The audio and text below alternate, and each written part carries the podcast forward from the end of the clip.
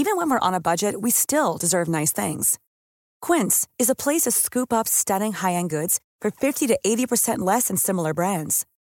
They have buttery soft cashmere sweaters starting at $50, luxurious Italian leather bags, and so much more. Plus, Quince only works with factories that use safe, ethical, and responsible manufacturing. Get the high-end goods you'll love without the high price tag with Quince. Go to quince.com/style for free shipping and 365-day returns. A lot can happen in the next three years. Like a chatbot may be your new best friend. But what won't change? Needing health insurance. United Healthcare Tri Term Medical Plans are available for these changing times.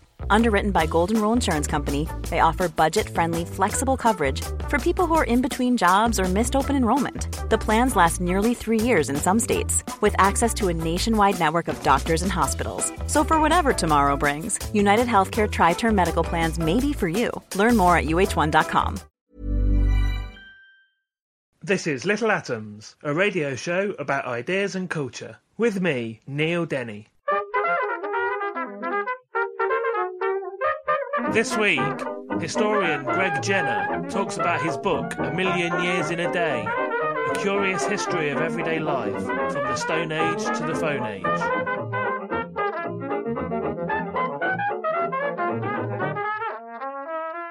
Greg Jenner is the historical consultant to CBBC's multi award winning Horrible Histories, Horrible Histories with Stephen Fry, and various Horrible Histories spin offs, as well as contributing sketches and co writing Stephen Fry's links. Over the past four years, he has been solely responsible for the factual accuracy of nearly 1,000 comedy sketches with subject matter that spans the entirety of human history.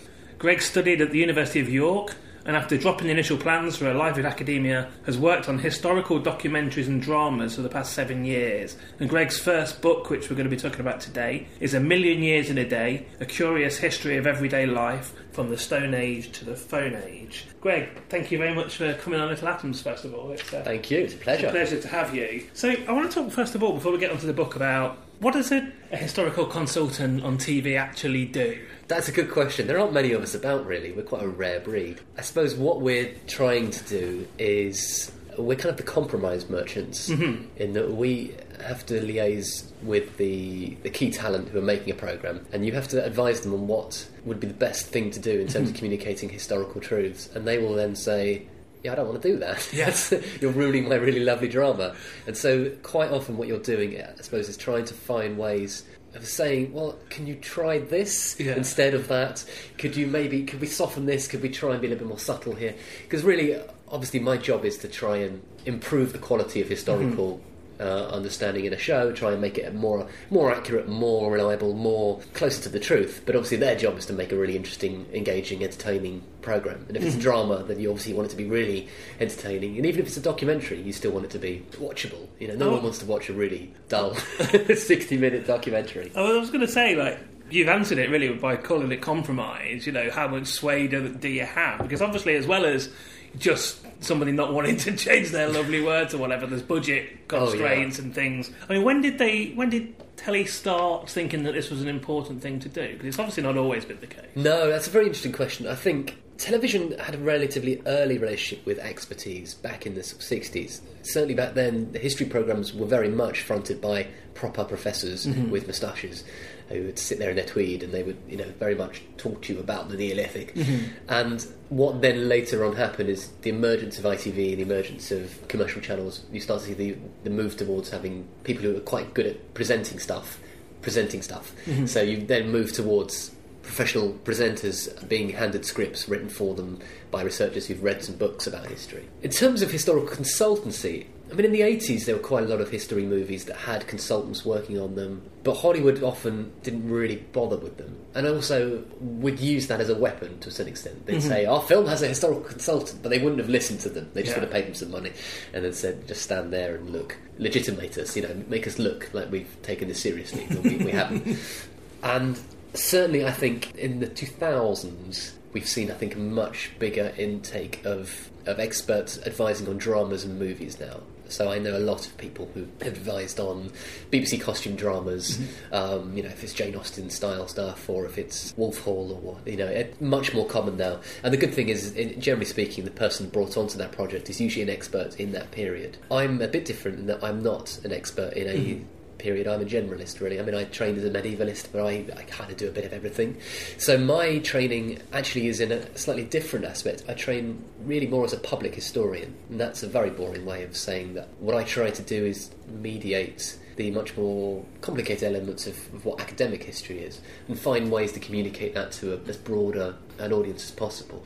And so I'm interested in the conversation between the very austere, intellectualized world of historians, which is very important. It's a very, mm-hmm. you know, it's obviously history is a field, this uh, a discipline where people are desperately seeking to try and find out what happened in the past. It's a, a rigorous intellectual discipline full of great ideas and arguments and debates. And then, of course, you've got telly, which is not really very good at that at all. Telly is much more superficial and a, a bit more of a. Mm-hmm. To some extent, you could say TV is more of a distraction or a pastime than it is an actual intellectual pursuit. And so, as a public historian, you try to find the ways of, of bringing the difficult to the many and say, okay, this is really important, and, and we're going to try and distill it down for you as, as simple as possible. The history itself, the, the study of history itself, has also followed that you know, he describes the idea of you know the old telly historians being yeah. someone like you know Kenneth Clark or yeah. whatever in Tweed, and now it's supposed to be a lot less patrician. I mean, I'm sure in a lot of ways it still is, but the study of history itself has also undergone a change over over recent years. So, what is it? What does it mean to be a historian now? Well, I think you're right. I think there's been a, a, sea change. Certainly, I've noticed it on Twitter. There are so many. We call ourselves Twitter historians. Uh, there's probably a better pun, but that's the one we seem to have settled on. Twistorians. I don't know.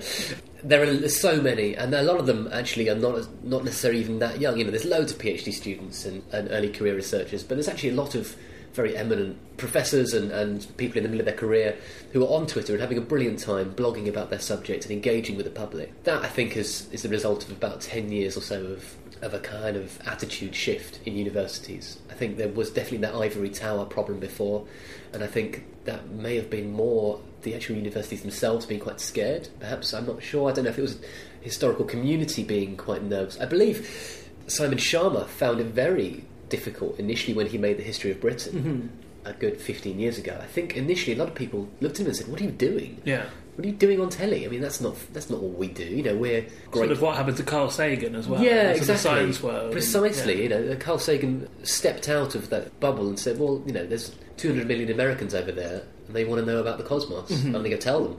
And so I think there's been a big change in, in, history now where a lot of people are saying, okay, you know what, actually this matters, this is relevant, this is important. How can I try and bring what I do to the public? And some of that I think is probably universities saying, you know what, you need to justify your salaries and you need to justify mm. our existence. You know, we, we need to be front facing, we are a public institution, we derive some funding from the government. So maybe there's a kind of a, a, an angle there that is, is more to do with accountability and, and just being part of the wider community. But also, mm. I think certainly the majority of the historians I speak to, they're so passionate about their subject. They love it. They, they think it's extraordinary. Why wouldn't they? They've dedicated their life to it, and they want to share it with people. And I think perhaps before they weren't really allowed to, and now they can. So they're on Twitter, they're on Facebook, they're on telly, they're on the radio. They they're out there talking about what it is they do. And obviously, my job to a certain extent sometimes is to point them in the right direction or or ask them for help when I'm doing a project and bring them on board. So it's it's really nice. There's a lovely Twitter community. In fact, all the people who fact checked my book, mm-hmm. all, all, twelve historians, I all met them all on Twitter. But also, there's a, an emphasis on. I guess the idea of we think of history as being, or any sort of study as being objective. Yeah and there's much more focus nowadays on how that sort of objectivity can interact with the subjective experiences of the people that are being studied. I mean, obviously, in a slightly, you know, slightly more nuanced way than history is always written by the winners. You know, mm. that, that old canard. History is inevitably going to be written by somebody with a particular perspective and also a mod, you know, modern ideas and a modern take, and they're looking at something that happened a long time ago when people were very different and thought very differently from it what's really interesting, I think, to a certain extent, is to remember that history and the past are different. The past is what happened, and it's gone, and it doesn't change. It remains unknown to us, and also immutable. It won't. It won't change. It won't evolve. It won't be tweaked. You can't mm-hmm. get at it. History, of course, is constantly changing, and that's, that's a strange thing to get across to sometimes because mm. we use the word history interchangeably with the past. Yeah. We talk about things that happened in history, historical events, but actually, history is more of the pursuit of knowledge so it's like science, really. Mm-hmm. History mm-hmm. is, is more the discipline by which you try and understand what's going on. So historians rewrite history constantly. We are constantly doing it. Every time you sit down to write a new book or put forward a new theory, you are rewriting history. Mm-hmm. Doesn't mean you're rewriting the past because you can't change the past. Mm-hmm. That's gone, that's locked. But we have this problem. We're trying to get back to the past. That's what we do. We're trying to work out effectively what happened and why and you know what were the ramifications.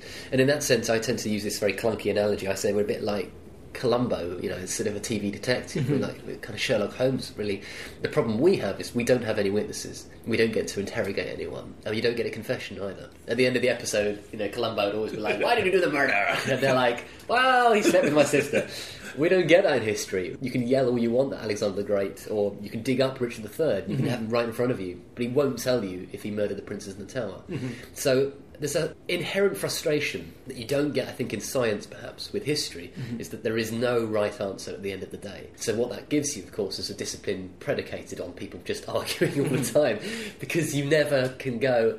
All right, case solved. We proved it. Done. You know, done, dusted. But the tremendously vibrant, healthy thing about history is exactly that. At the same mm-hmm. time, is that every generation rewrites its history based on, as you said, the things that it's interested in now and so mm. I think mm-hmm. history, in some regards, is more of a mirror image to our own society than yeah. it is about the past. I think you can say so much about a society based on the kind of history they wrote and read at the time. You know, I probably call myself a social historian if I mm. had to label myself. And social history is a very modern thing. It was sort of invented in the 1950s, more or less. You know, the history of the working classes, and, and you know these these books that started to look at the impact of the mills and the industrial revolution, mm-hmm. and that's a byproduct of Marxism and the idea that actually history is not a vast it's not just this huge tapestry of great men with mm-hmm. lovely moustaches doing great things, leading great wars. Actually, history is about enormous amounts of people being party to and, and part of gradual change sometimes sometimes reverse change where things went backwards mm-hmm. sometimes mm-hmm. nothing changed at all but actually that is what history is really it, it's about billions and billions of people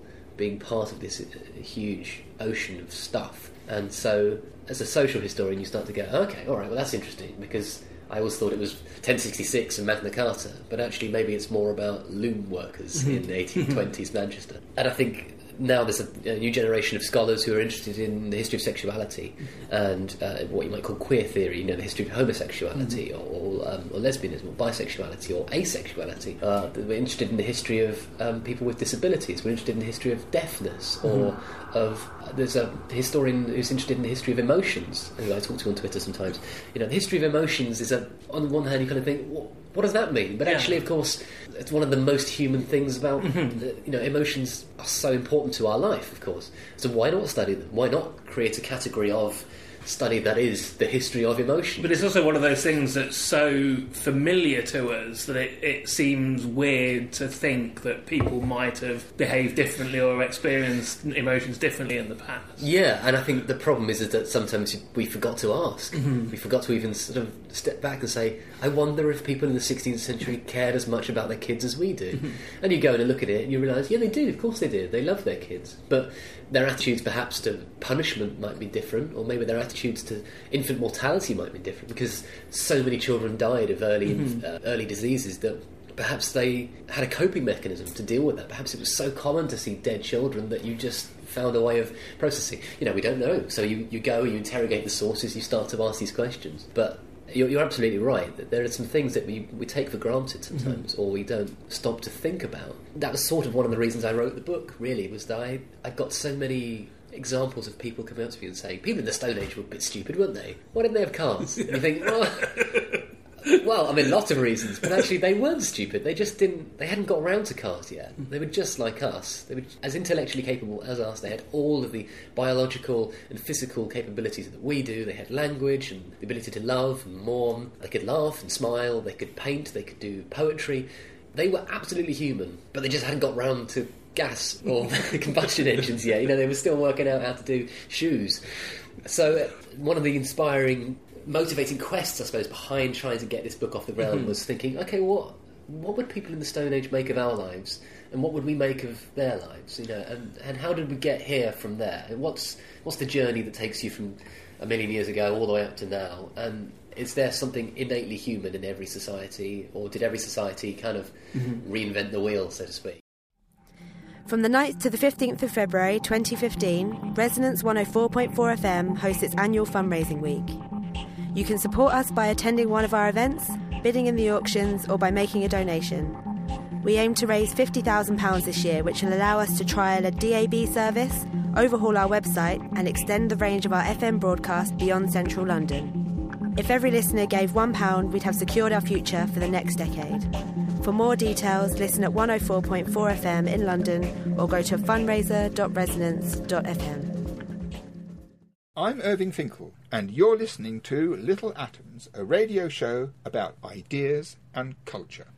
So the book has a a million years in the day. It's called, and it has a a conceit, an idea. Tell us what that is. Well, uh, structurally, the book is set around a modern Saturday. So it's effectively a kind of day in your life. It's um, a modern Saturday in a modern Western world.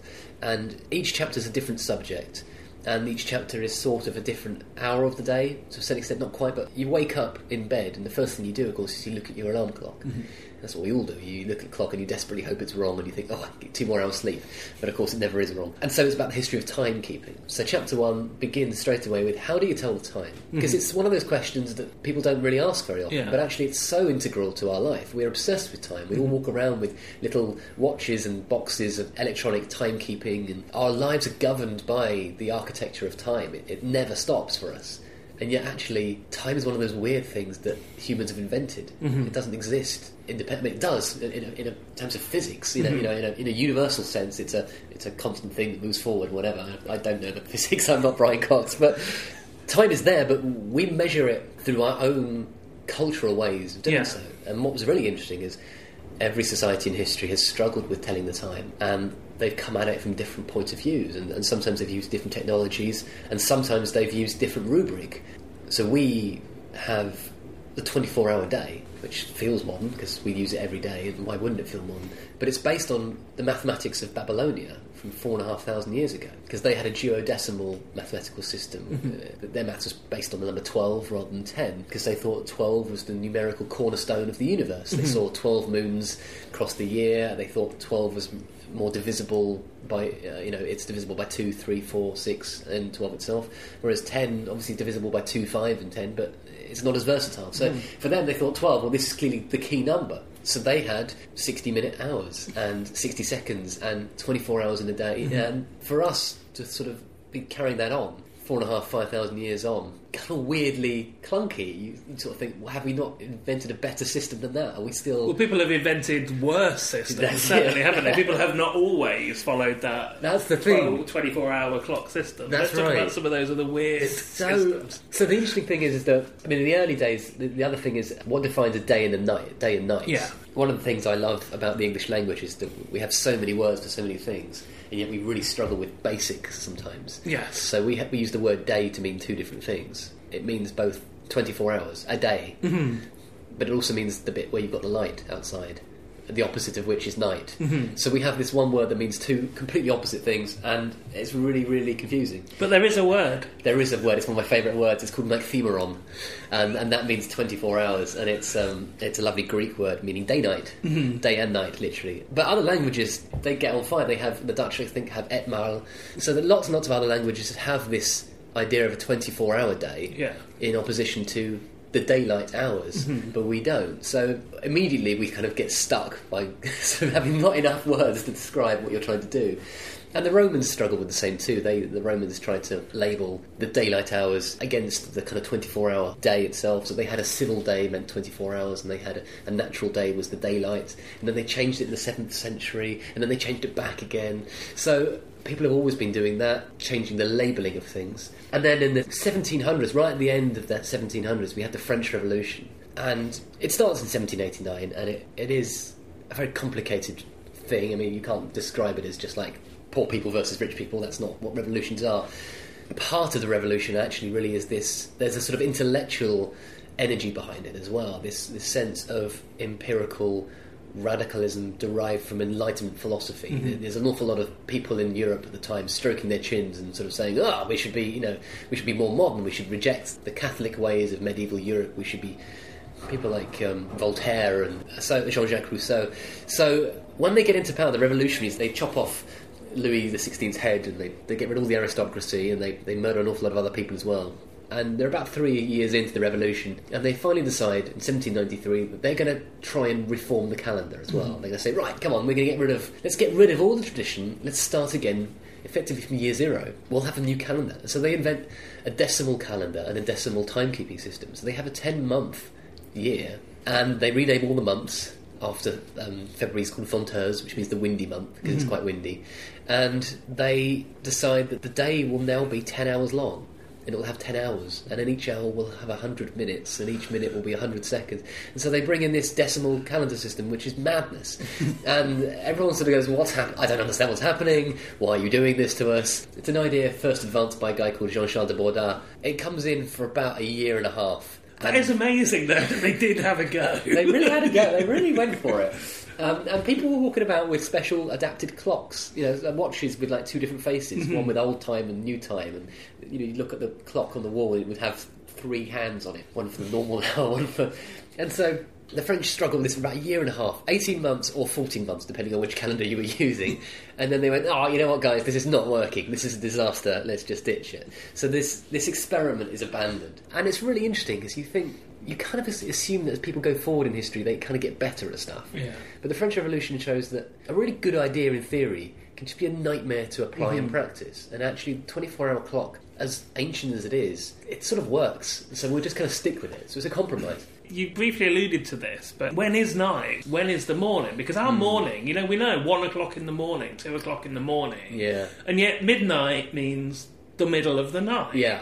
So our day does not start when it is light, which you would think would be the obvious. It is. It is weird. It's the Roman system that we kind of used. The Romans divided their day up into two sets of twelve hours, and we've kind of carried that on. But other societies, they were more interested in dusk and dawn mm-hmm. than than a sort of midnight cut-off point. And so they, certainly in Orthodox Judaism, for example, the, the Shabbat begins when the sun goes down on the Friday night. Mm-hmm. So it effectively runs through the end of one day into the next day. So it's, it, or at least in terms of what we call an administrative day now. And the Babylonians uh, similarly kind of had an interesting attitude to it. The Egyptians divided their day into four sections. They had a 10 hour window, and then they had kind of half light. They kind of called dusk and dawn like this sort of mini period. So dusk Yeah. and dawn got its own little window. And that was just like an hour or something. Yeah, exactly. So they kind of they were like, hey, the days. What you did then in those hours. Well, yeah, sort of, you're kind of looking up and going, hey, it's a little bit dark. It's not quite dark, but it's a little bit dark, so I'm just going to hang out. So every society kind of mucked about with it a little bit. Hmm. And, and even there was a system in, the, in medieval Italy called Florentine reckoning, where again, it wasn't the same system that we have now. And so timekeeping is this kind of problem of what you do with time, where you draw the boundaries. Because nature itself just keeps going. It just is unrelenting. It just the sun rises, it, it sets, it, it sets, it rises, it, it just back and forth, back and mm-hmm. forth, back and forth. And so you have to kind of go right now, stop now. This this bit here, this is midnight. And so as you say, we have this linguistic trip hazard in English where we say I've been up all night partying, and the problem is the day begins at zero zero zero zero, you know, and one second. That is the new day. So you haven't mm-hmm. been up all night partying, or maybe you have, but it's now a new day. So it's funny how much we struggle with language hmm. and and the actual administration of time itself, the way in which you actually go about trying to set rules on when stuff starts and stops. And the amazing example of this, the thing that I really like telling people about, is the fact that we were still struggling with this in the 20th century. We were hmm. still having major issues with it, particularly in America, because in about 1907, 1908, there was a guy called William Willett who invented daylight saving time, really. And he wasn't the first to come up with the idea. There was actually a, a chap from New Zealand, a New Zealander called uh, George Hudson, I think, and he'd come up with the idea, but no one listened to him. They, they kind of ignored him. So then William Willett independently came up with the idea while he was out riding in Kent, I think it was. He was on his horse, and it was very, very early in the morning, and no one was up. It was a beautiful sunny day, and he sort of noticed and said, Everybody's missing this. Everyone's missing this lovely day. You know, I'm out having a lovely time, and all this wasted daylight. I wonder if there's a way of preserving this light for people when they're awake. And what he suggested was much more complicated. Really, he wanted to re- restore the hour of light by moving the clocks back in the summer, like we do, but he wanted to do it in tiny increments. Uh, so you had to move your clocks eight times a year. So he, that was quite elaborate, and he was widely mocked for this. He was derided as a loony. In fact, he became a, a punchline. You know, he was the sort of William Willett was like the end of a joke. He went from being this very respectable man, this English businessman, to being scientists were you know furious at him. They were incredibly angry letters written to the Times by these eminent scientists saying this man is insane. We should never listen to him. But I think people were responding to it because in the 19th century, people had really struggled with timekeeping because obviously the sun rises and sets at different times depending on where you are in, in the country. Well, we should we should probably say that you know we've been talking about eons long battle to tell time. Yeah. But it's also relatively late that it mattered. Like Yeah. know, for most of human history, Yeah. it's not been that big a deal. As long as we could watch the season, that was okay. But Mm. it's only once we get to the Industrial Revolution, and then once the world starts to become a much smaller place, you know, we'll obviously talk about.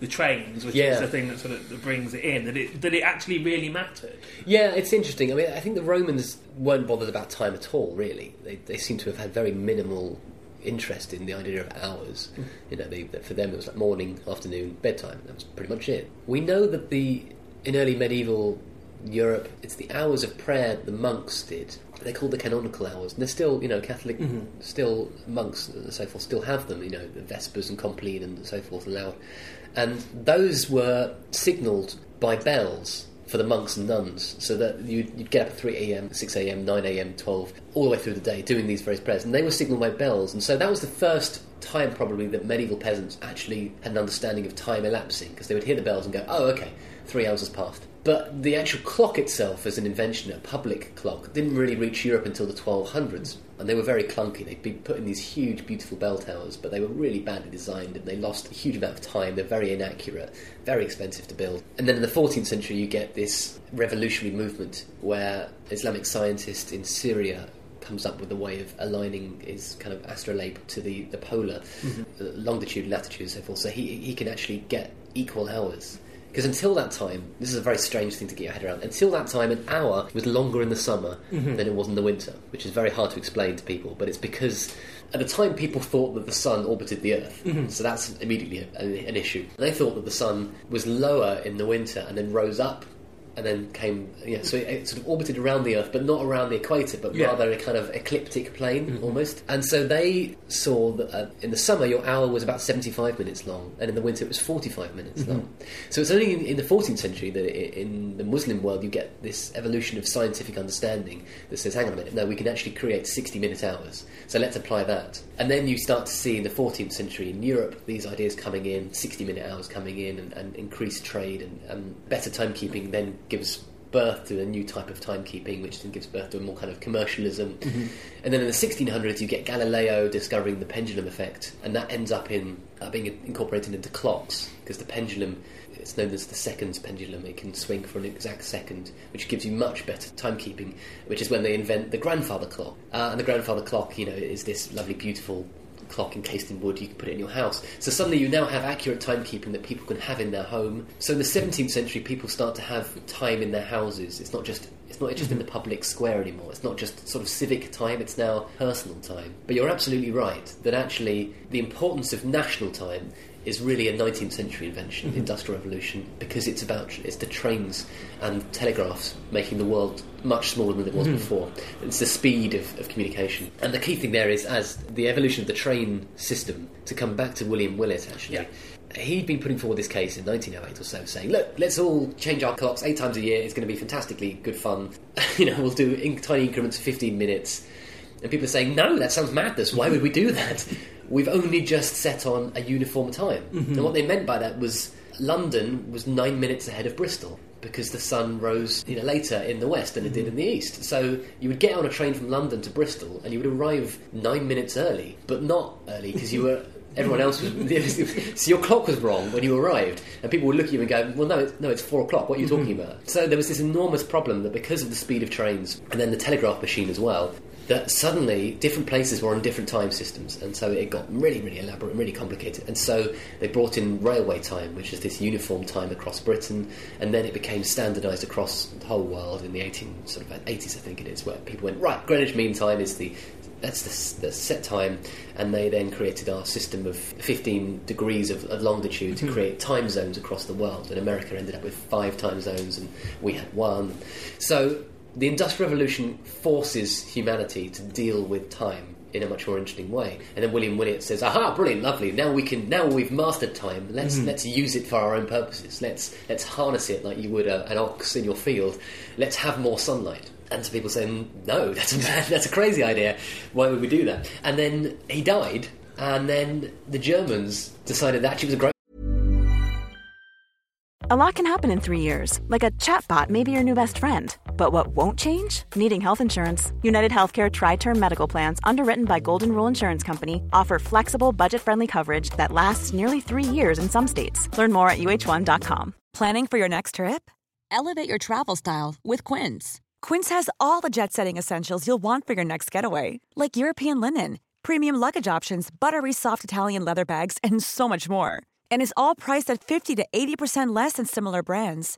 Plus, Quince only works with factories that use safe and ethical manufacturing practices. Pack your bags with high-quality essentials you'll be wearing for vacations to come with Quince. Go to quince.com/pack for free shipping and 365-day returns. Many of us have those stubborn pounds that seem impossible to lose, no matter how good we eat or how hard we work out. My solution is PlushCare.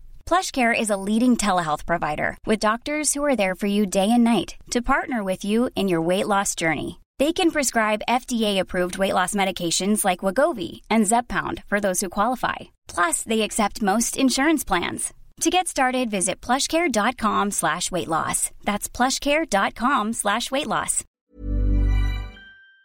Idea because it was 1915 the first world war was raging on and the germans realised that actually if you adopted the system you'd have a whole extra hour of daylight during which time you wouldn't have to be burning all that fuel for light and heat because it would still be daylight. And all that fuel could then go to the war effort so the Germans were like, this is brilliant, we'll adopt it, we'll put all that fuel to the war effort, we'll win the war.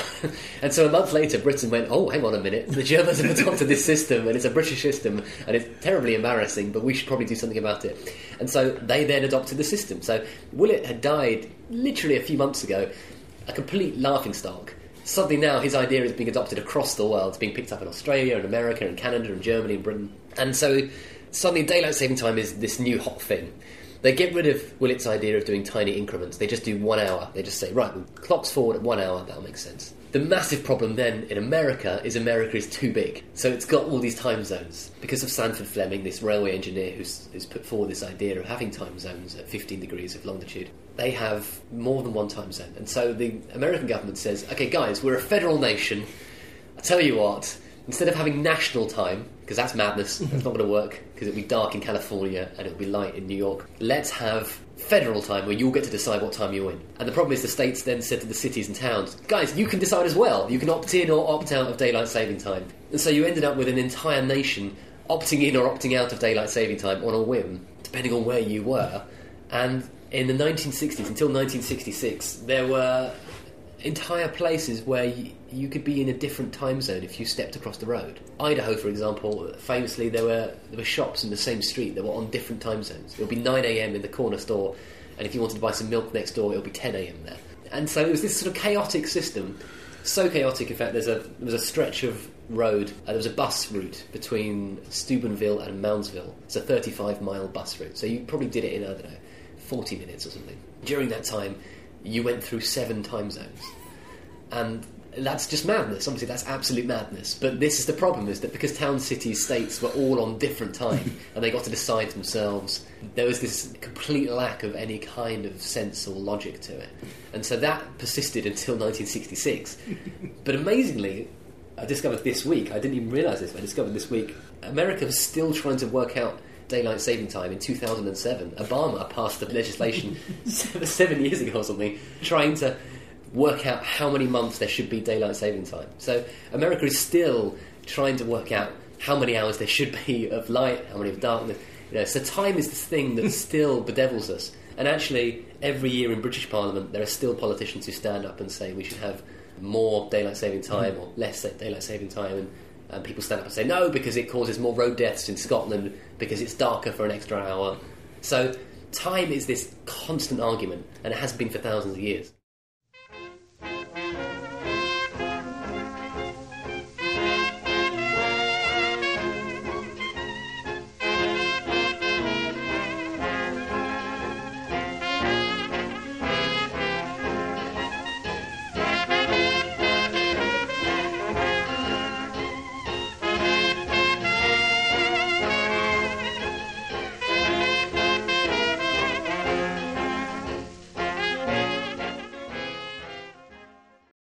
Listening to Little Atoms. I'm Neil Denny, and today I'm talking to Greg Jenner, and we're talking about his book, A Million Years in a Day A Curious History of Everyday Life from the Stone Age to the Phone Age. And Greg, we've got up, the alarm clock's gone up, and we're out of bed, desperate for the loo. So Yeah. let's talk about the, the history of the growth of the gradual need for a uh, organised system of sewers, I guess. Yeah. Where did we first start having, you know, a collective need to manage our own waste? It's a good question. It's one of the great questions of civilization is where do you put all the crap? Mm. Because humans produce a lot of it. We, we urinate several times a day, we defecate at least once a day if you're healthy. And of course, if you've got a community of 10,000 people, which is a modest sized town, that's a huge amount of waste every day mm-hmm. and over a year, you know, it's, it's really going to pile up. Ironically, in the Neolithic, they literally did pile up. That's pretty much the answer initially in, in Catalhoyuk in um, Turkey, which is the first town. Uh, it's about 9,000 years old. They literally just piled it up next to their houses. A huge midden pile that someone presumably had to go up and rake every now and then. So Midden is such a lovely word. it's a lovely, it's a very nice sort of Anglo-Saxon word, isn't it, midden? But actually, when you think about it, a steaming pile of crap is, is not quite as delightful. And so that wasn't a very effective system, and that's undoubtedly led to a very high level of, of disease. And so you then see a, a sea change against that when you get the emergence of the much more sophisticated Bronze Age. So the Neolithic is people settling down for the first time. It's they, it's the farming revolution. It's people settling in a, in a landscape, building towns, um, domesticating animals, growing their crops, and creating communities. The Bronze Age is when that extends into a much more of a, a trade network where you have towns and cities, actually very powerful cities, and in those cities there are more of a stratified hierarchy. You've got mm. reigning monarchs, there are castes of people, there are priests perhaps, and, and even maybe hierarchy of working labourers. So you know the Bronze Age is where you get modern life as we know it now, really. And in Bronze Age Pakistan, they are the first people to really come up with a solution to this poo problem. So the Harappans, they're called the Harappan civilization. They built a sort of network of various cities, quite a lot of cities, and they're named after the first one to be excavated. So Harappa was the first to be discovered and excavated, and they had a fantastically civilized um, sanitation infrastructure. They had subterranean, or maybe not quite subterranean, but they had essentially sewer channels that ran across the whole city network, and each home was connected to them. So you would have runoff pipes from upstairs and downstairs, and you could have toilets emptying into them that would be manually flushed with water. You know, you, t- you tip water in yourself, but you would still be flushing down into a sewer, which is tremendously advanced. And this meant that, of course, all the the effluent was, was taken away from the homes and, and houses and, and out to much safer territory, away f- into cesspits, away from where people were eating and sleeping and drinking. So it's much, much healthier. And then, of course, they also had a huge number of wells and, and water resources where they could get clean drinking mm-hmm. water. So they kept their drinking water and their sewage separate, which is a brilliant idea. And bizarrely, actually, the Harappans pretty much were the, the height of, of sanitation infrastructure They just, they keep cropping up through the book. I, I've They're ashamed really good. nev- never heard of these. these Yeah, they're really amazing. interesting. It's, it's what's you know you might call the Indus Valley. Mm-hmm. So it's it's you know obviously at the time there is no Pakistan. It, it, it's sort of the Indian subcontinent, but they're the Indus Valley, and they just they kind of got it really early on. This is about four and a half thousand years ago. Mm-hmm. They're around the same time as Egypt, and their standard of, of hygiene and sanitation was, was unmatched really until the 19th century. You know, the Romans didn't get as close. Really. I mean, the Romans had underground sewers. They had uh, Rome itself had extraordinary, this huge underground sewer system that was so big you could sail a boat through it. But it didn't really connect to all the houses, and it was obviously the, the capital city itself. But other cities in the empire didn't have it. So the Harappans got there very early, and then bizarrely, no one really ever matched that standard again until really Basil Bazalgette in the 19th century invented the underground intersecting sewer system. So it's this bizarre thing. You assume history gets better, like people mm-hmm. progress and evolve and learn their lessons, but actually. You kind of want to go back four and a half thousand years if you need a poo. You know, if you get in a time machine and you need a poo, that's sort of where you want to go. Actually, For centuries, there's been people collecting Mm. people's effluents. Industries built around Yeah. using that for other purposes. Yeah, it's uh, it's one of those things that on Horrible Histories, the program I you know spent six years making. Obviously, kids love all the poo and wee facts, but actually they're really interesting. They're really important because you're absolutely right. I think we forget that waste products were once tremendously useful fertilizers or medical products. So the Greeks uh, had people called koprologoi who uh, poo collectors. That was their job. They would you know, dig it out and sell it to the farmers as fertilizer for the fields, and they would grow the food, and you'd eat the food and poo it out and start again. You know, it's a sort of a, it's a lovely cycle. And um, and the Romans they had quite large jars at the end of every street that you would urinate into, or you, know, you would bring down your potty and you'd empty the, the, urine into it. And of course, urine was a fundamental part of the tanning process for making leather. Uh, it could be used in medicine. The Romans gargled mouthwash of, of urine imported all the way from Portugal. Is there anything particularly good about Portuguese? I'm not sure why Portugal. I've always wondered that, but no. th- Apparently, it was particularly strong. Apparently, it was a sort of really clearly there's something about the Portuguese diet or something that you know the, the Romans particularly approved of. So these waste products were a fundamental part of, of, of ordinary daily life, and the Egyptians. They cooked with excrement. They would dry it out and use it as fuel for their fire.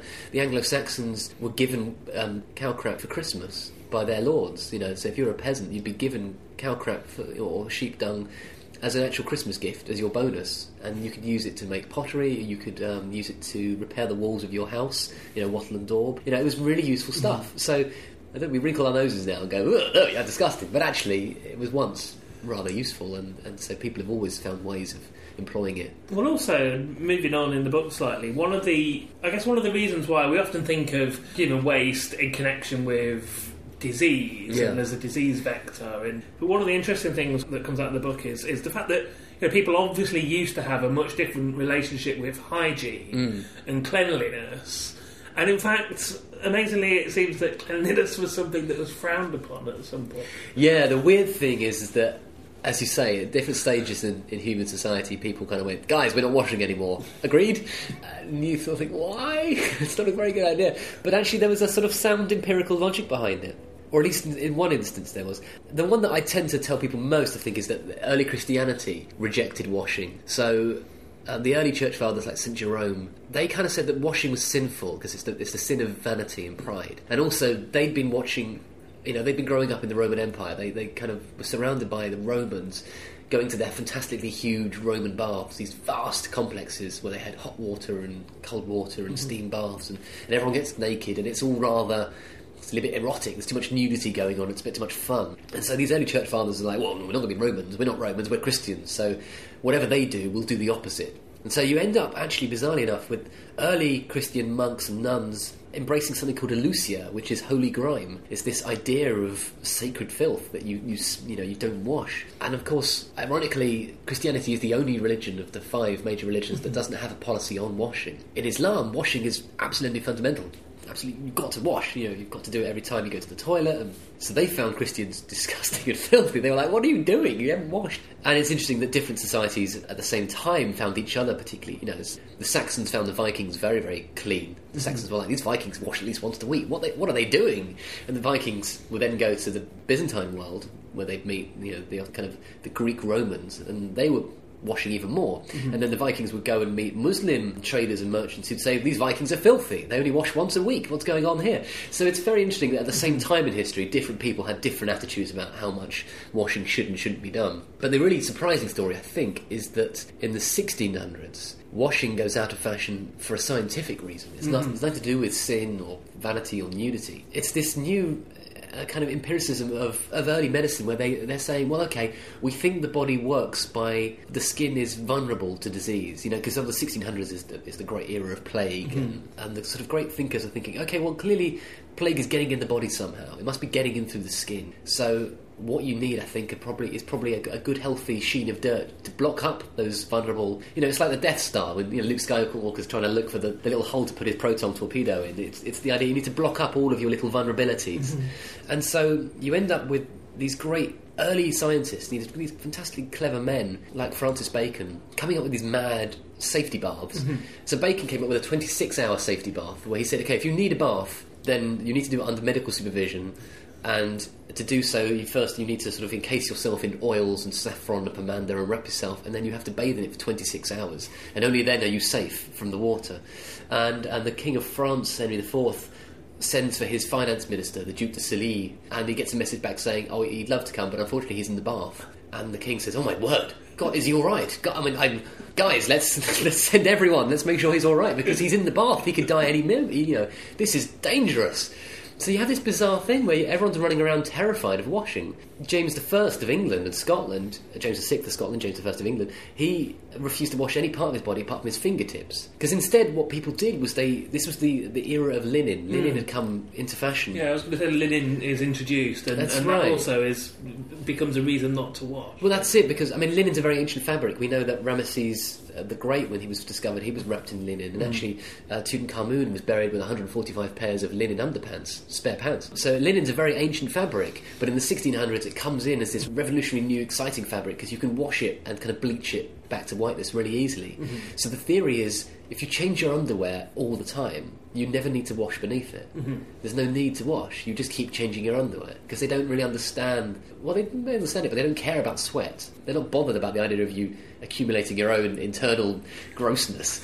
They just see dirt coming from an outside perspective. People smear themselves in sweet-smelling herbs and uh, lavender, and you know they, they don't stink necessarily. It's not. I'm sure, this is a time we would probably find obnoxious to our noses because we're not used to that kind of smell. But they, they probably smelled of, of roses and, and lavender and herbs and so forth because they're they're wearing as much of this sweet-smelling stuff as possible to do with this issue. But they're not washing particularly, or at least certainly not the aristocracy. It's interesting. We don't know necessarily what the poor people are doing. Maybe they're just washing like normal. We don't know. But the aristocracy are being advised by their doctors: don't get in the bath. It's dangerous. And then, of course, you get again the, the, the revolutionary change away from this idea. In the 18th century, people start bathing again.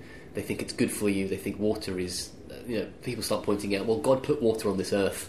Clearly, He intended it for a reason. Maybe it's good for you. And then you get to the 19th century, and you have people sort of loving bathing, and you get the invention of the bathroom, which is a brand new room that's invented in the early 1800s, and the shower is invented in the late 1700s. And Sir Charles Dickens is one of the first people in London to have a brand new bathroom, and he has this state of the art shower put in. So it's very funny. Every society in history has sort of had different attitudes mm-hmm. to hygiene and cleanliness, and actually, what defines clean determines an awful lot based on what you think of as cleanliness as an idea. Yeah.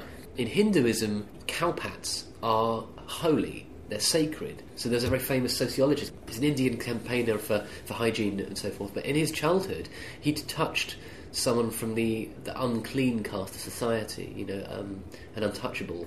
And his grandmother had panicked because he'd touched someone, and she thought maybe he would catch their innate whatever it was that he wasn't allowed to be. And and to cure him of this, she made him gargle cow shit and cow urine. And to us, we're thinking, how is that better? You know, how's that a cure for touching up? You know, it's, it doesn't make any sense to us. But in their worldview, in that, in that religious context, that was a cure for dirt. So dirt, for us, we might think of it. Having watched lots and lots of adverts for you know detergents and, and mm-hmm. personal non-bio, we might think of dirt as bacteria, but actually, dirt is a cultural construct, Yeah.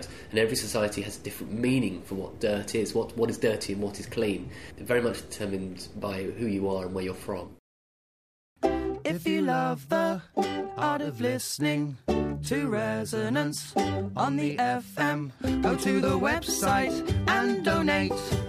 Give some money and tell your mates we wanna go digital and upgrade. We're volunteers, we don't get paid. Show your love the way it counts. Send some money, any amount. Resonance 104.4 FM Fundraising Week, the 9th to the 15th of February 2015. For more info, go to fundraiser.resonance.fm. I'm Charlotte Higgins, and you're listening to Little Atoms, a radio show about ideas and culture. Let's skip forward a bit and, and get to a, a meal. And I want, I want to talk about well, food and drink, but not necessarily what we eat, but how we eat. How we've developed the rituals around eating together, the meal being a you know a thing where people come together and eat.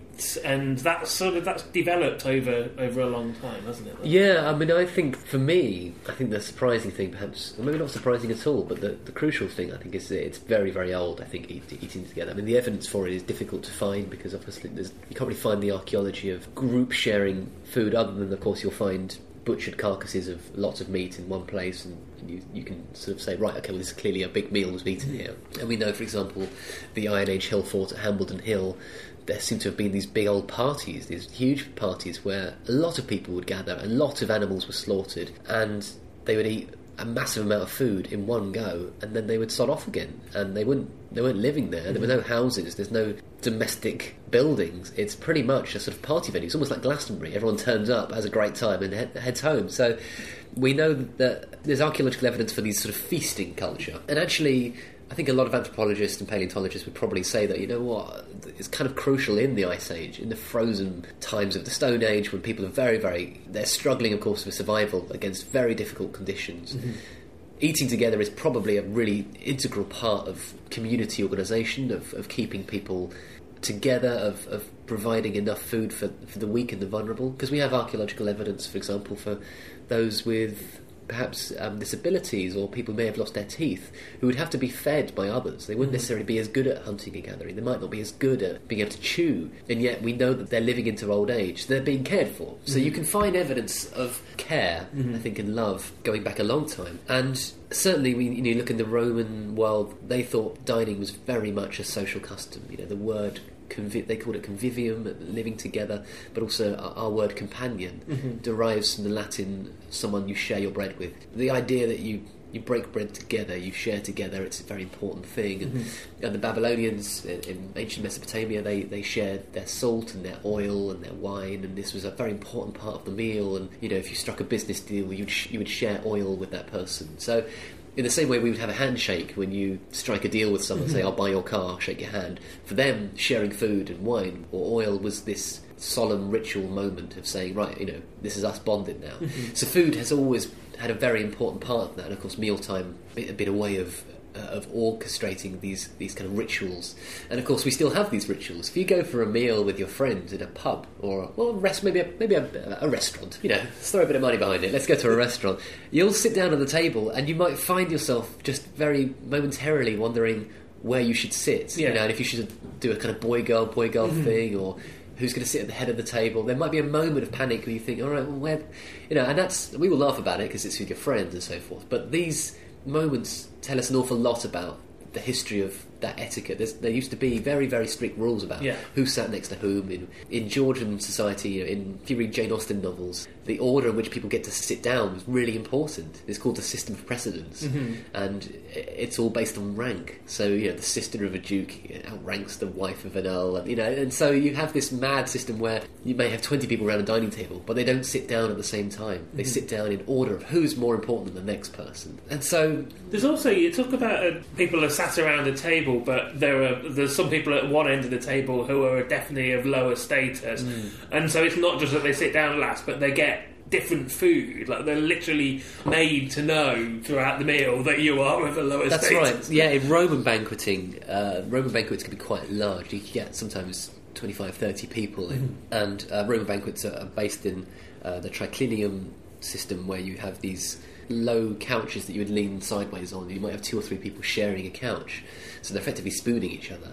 But the way in which they were orchestrated was, was kind of a U shape. Mhm. So you might find yourself quite far away from the head of the, the guy throwing the party, maybe. Mhm. And if you were quite far away, it's probably deliberate. You were probably put there because you're not very interesting or you're not very powerful, and you might well be served a second class. It, almost like being on a plane Mhm. and sort of having first class over there, and you can sort of see it. You can smell the delicious uh, chicken that's being cooked, and then you get this rubbery lasagna, and you think, "Hang on a minute, why why do I not get chicken?"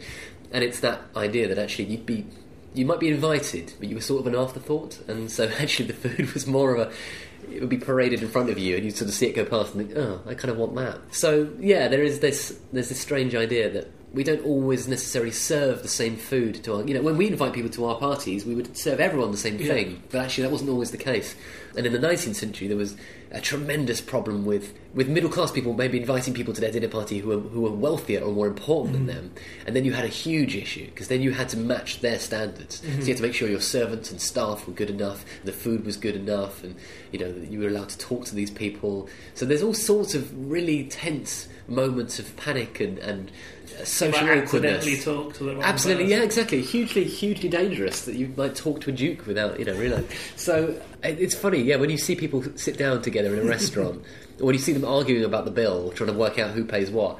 A lot of these things go back a long time, actually. There's lots more stuff that you cover in this book that we've not got time to look at, and Sorry. I want to finish it off. It took us ages to get out of bed, but I want I want to go back to bed and, and finish off at the end of the book. Um, and I want to talk about again. This is some, something we don't necessarily think about that often, but just the the evolution of the bed and how we sleep and what position we sleep in and how long we sleep for.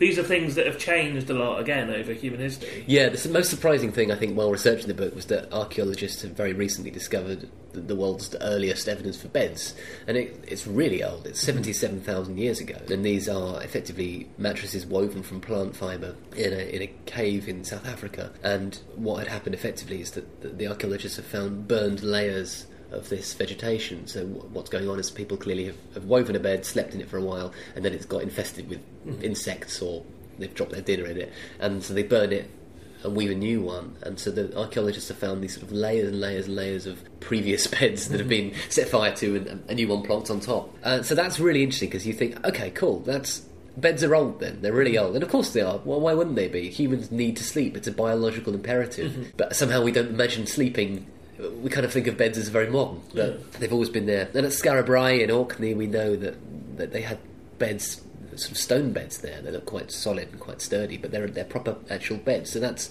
very that's five thousand years ago. Proper beds there.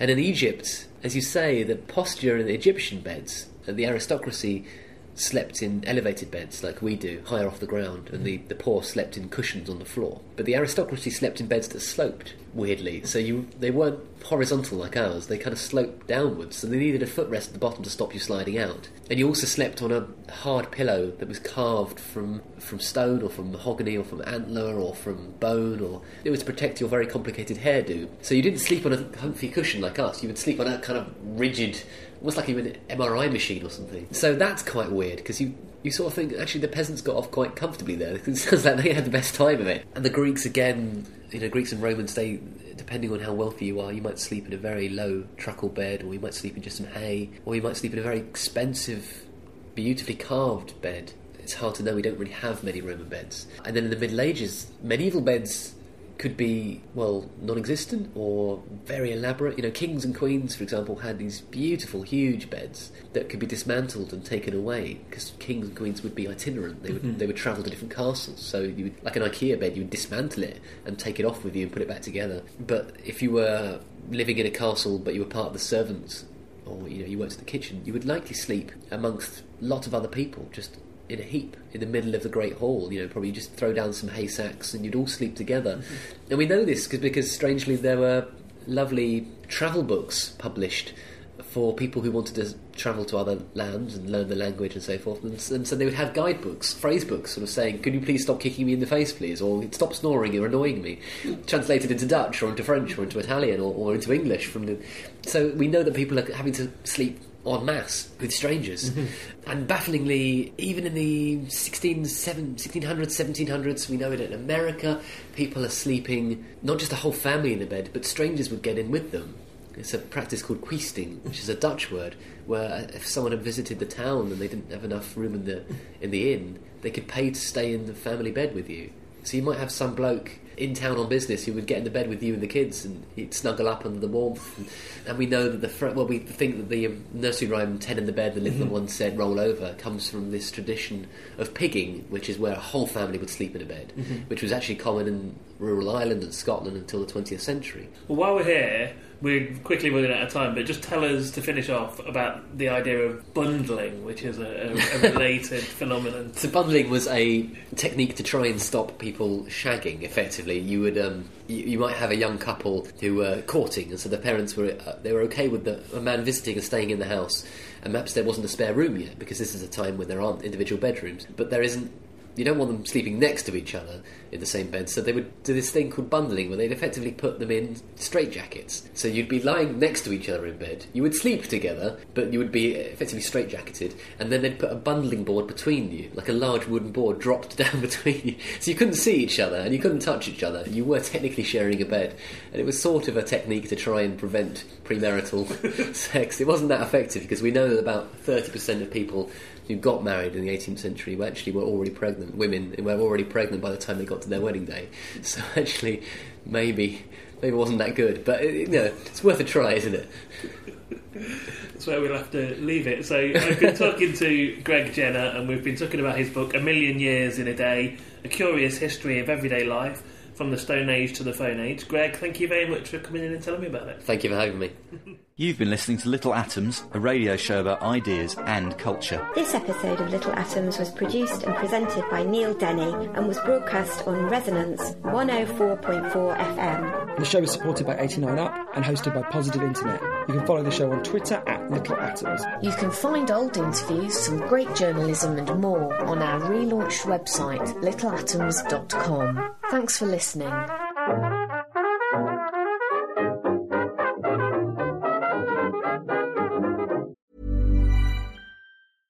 Cool fact a crocodile can't stick out its tongue. Also, you can get health insurance for a month or just under a year in some states. United Healthcare short term insurance plans, underwritten by Golden Rule Insurance Company, offer flexible, budget friendly coverage for you. Learn more at uhone.com. Planning for your next trip?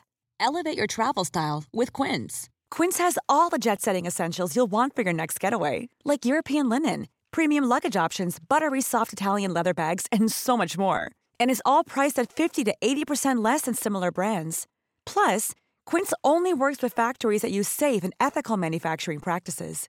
Pack your bags with high-quality essentials you'll be wearing for vacations to come with Quince. Go to quince.com/pack for free shipping and 365-day returns.